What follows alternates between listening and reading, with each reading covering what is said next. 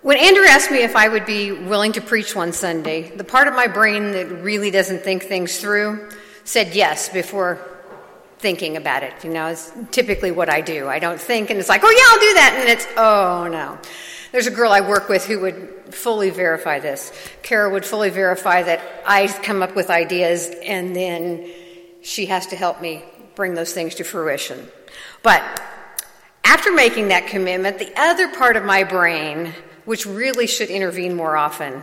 Um, it kind of took over and it said, Oh my goodness, what have I done? What have I gotten myself into? Can I back out of this in some graceful manner without God putting some big old black check mark in my column? That's what my not so logical brain thinks about. I had a choice of two Sundays to speak. One was open to whatever I wanted to talk about, and then this one. Obviously, as I'm here now, this is what I chose. I thought it was the safe route, but as I've listened to Andrew's stories in stained glass over the course of the season of Lent, I began to feel woefully underqualified for the task at hand. Thanks to much support from Andrew in the form of lots of notes about these windows. And when I say lots of notes, I mean lots of notes, 11 pages of typed notes for me, just to make sure I knew, okay? Which I appreciate. Here I am. Long story short, here goes my best attempt at this, and hopefully it's not the worst sermon you've ever had to endure. I have attended this church since 1983, minus a few years living elsewhere. Through that time, I've always been drawn to the beauty and peacefulness that this sanctuary provides.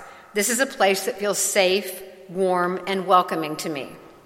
No matter what else is happening in life, this place has been a constant for me. However, I don't know that I ever really paid attention to the stories in the stained glass. In fact, if someone had asked me what images appeared in the windows, I would have been hard pressed to name even one. I am loving hearing the stories of the windows. The images that once hid themselves in the beauty of the entire window now seem to jump out at me. To better understand the windows and what they tell us, I did a little research about stained glass.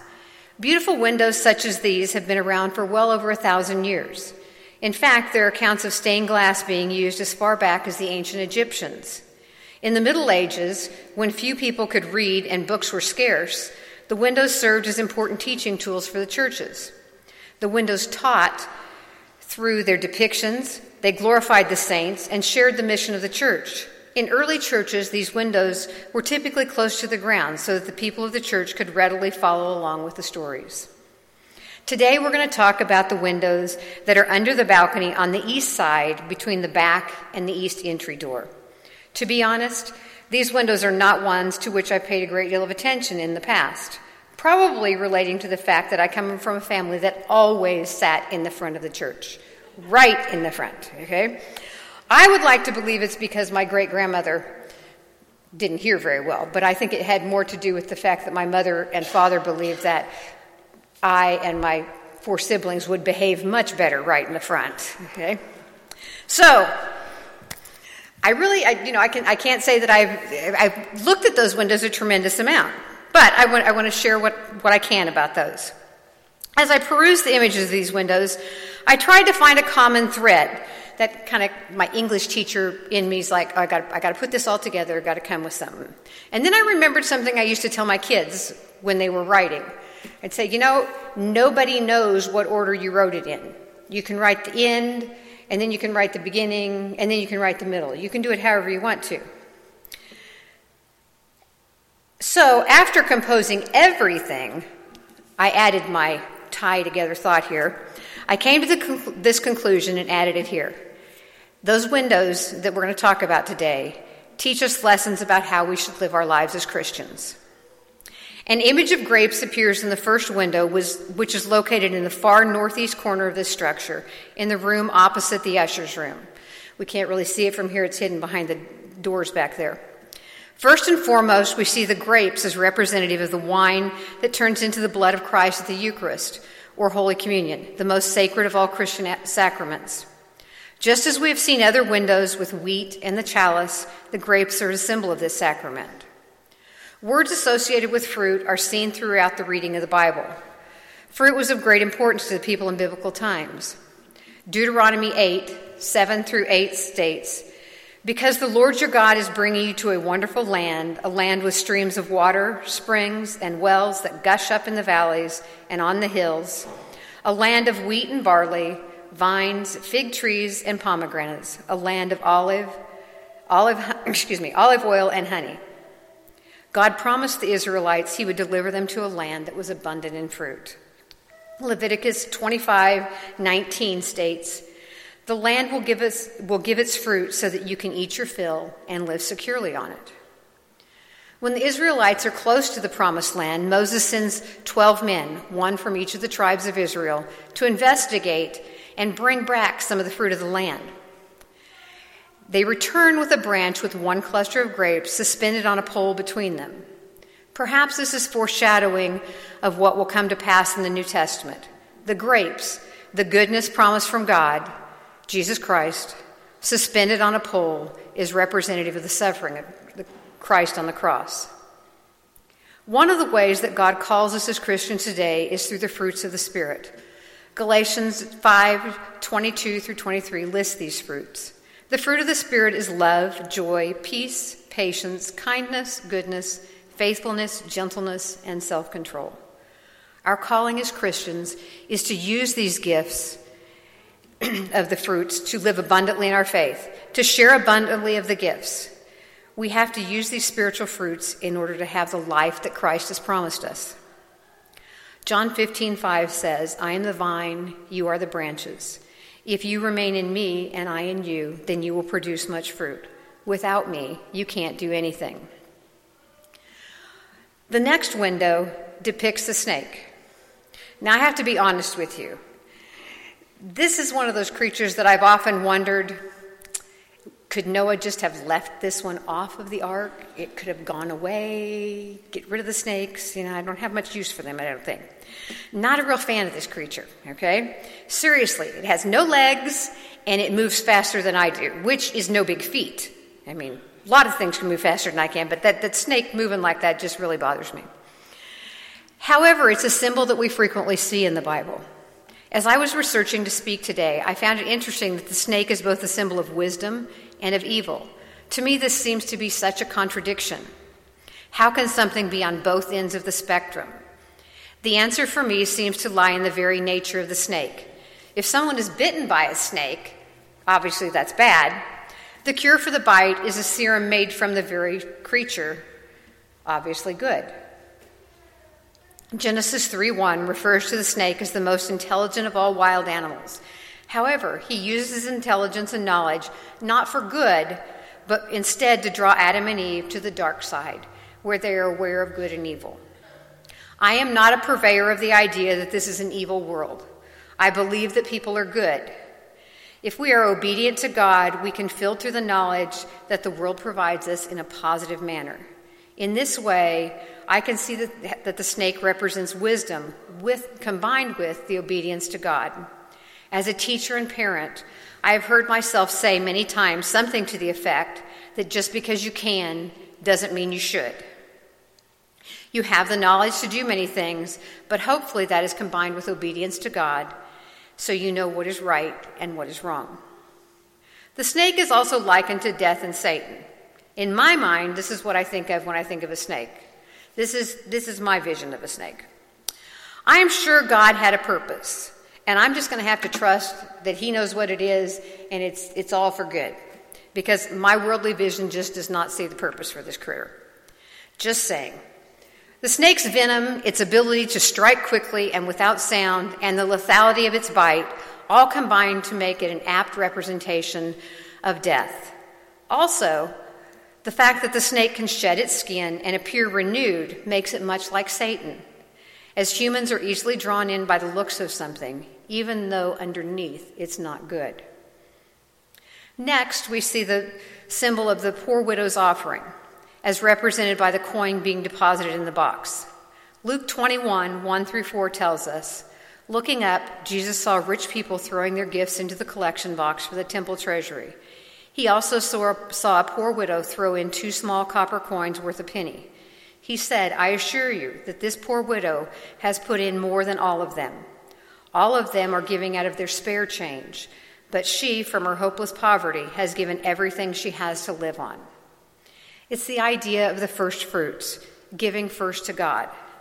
This woman gave all that she had, while others gave from what was left over after they had done what they wanted. Ouch. That's a painful lesson for us. We don't like to think about that we're not giving first. Giving when you have nothing to give is a difficult challenge for us as Christians. I believe it applies to all kinds of giving, not just money, but also to giving of our time and our talents. The next window shows writing on the ground. The scriptures tell us of Jesus writing on the ground. There's no indication of what he writes, just that he writes on the ground. Seems to me like there's a big piece of information missing there. I'm the kind of person who wants to know the whole story, and the fact that Jesus is writing on the ground and he doesn't say, and Jesus wrote. I want to know what that is. I want to know the whole story. If you ask my husband, he will tell you that I ask lots of questions, many of them unanswerable, but I ask nonetheless. Gray areas and my OCD nature simply do not mix. Perhaps in this case, though, what he is writing on the ground is not as important as where he is writing it on the ground, in the dirt, where it can be walked past, overlooked, and wiped out. We see the story in John 8 1 through 11. And Jesus went to the Mount of Olives. Early in the morning, he returned to the temple. All the people gathered around him. He sat down and he taught them. The legal experts and the Pharisees brought a woman caught in adultery. Placing her in the center of the group, they said to Jesus, Teacher, this woman was caught in the act of committing adultery. In the law, Moses commanded us to stone women like this. What do you say? They said this to test him because they wanted to bring an accusation against him. Jesus bent down and wrote in the ground with his finger. Again, here's the writing, and we don't know what he's writing. So they continued to question him. He stood up and replied, Whoever has sinned should throw the first stone. Bending down again, he wrote on the ground. Maybe what he wrote is not so important after all. Those who heard him went away, one by one, beginning with the elders. Finally, only Jesus and the woman were left in the middle of the crowd. Jesus stood up and said to her, Woman, where are they? Is there no one to condemn you? She said, No one, sir. Jesus said, Neither do I. Go, and from now on, don't sin anymore. Obviously, Jesus is pointing out that none of us are without sin. It's the whole idea that when you have one finger pointing out towards other people's faults, you have three pointing back at yourself. Look at yourself before you point to others' shortcomings. The side message to, me, to this seems to be that our sins, written in the dirt, can be wiped out by the forgiveness of God. God knows we mess up on a regular basis, but He loves us and forgives us. That's what's so awesome. Our sins are written in dirt, not etched in stone. We can be forgiven. The next window is the boat in the storm. The story behind this is that Jesus sends the disciples ahead of him in the boat to the other side of the lake. The boat gets caught up in the storm, and the situation is really not good. They're tossed and turned all over the place, they're very frightened. And Jesus comes walking across the lake to the disciples, which logically frightens the disciples more. I'm not sure how I would react to that if I looked up and saw a man walking on water towards me. I'm guessing it would be something like, wow, I, I must be hallucinating, must be the seasickness hitting me here. That cannot be a man walking on water. Anyway, Jesus calls out to them and tells them not to be afraid. Peter wants proof that it's Jesus. So he asks Jesus to call him out to the water. Jesus does so, and Peter does as he's told, but he lets his human fear get the better of him and he begins to sink. Duh, Peter. Bad choice but probably the one that most of us would make. Jesus rescues him. I don't know about you, but there have been many times in my life when I was right there, in the sailboat, in the storm, thinking, what, the, what in the world have I gotten into now? And this may be one of those times. I'm just saying. I have probably even had the discussion in my head that went something like, seriously, again, what am I going to do now? And the right answer is always the same trust in God. Know that He will bring me through the storm. He brought me to it, and He will bring me through it. Why do we have such trouble with that? I know for me it's a control thing. It's very difficult for me to be out of the driver's seat. But that is the very thing that we are asked to do as Christians get out of the driver's seat and let God handle it. The final stained glass image is that of a plow, a common sight in our corner of the world, though not in this form. This plow requires much hot, dirty, and physical labor. It's used to create furrows in the ground so seeds can be sown. The life lesson that I see here is that we as Christians need to be like the plow. We need to put in the work to plant the seeds of Christ's good news in the world. Yes, it's hard work, but the rewards are simply amazing. Making the work of our hands constructive rather than destructive, building up rather than tearing down. Instead of swords, spears, and fighting, we need to be more like a plow, cultivating the earth, planting the seeds of the good news of Jesus Christ. Isaiah 2 4 says, God will judge between the nations and settle disputes of mighty nations. Then they will beat their swords into iron plows and their spears into pruning tools. Nation will not take up sword against nation. They will no longer learn how to make more. These are the stories that I see in these windows, lessons about how we should live our lives as Christians. Will you pray with me? Heavenly Father, thank you for all who are gathered here today. We thank you for the gift that is this sanctuary. Let the stories that we see in the stained glass be lessons to us. Help us to live our lives according to the lesson, lessons from your word. Grant us the wisdom to distinguish between what the world offers and what your word offers to us. We ask all of this in Jesus' name. Amen.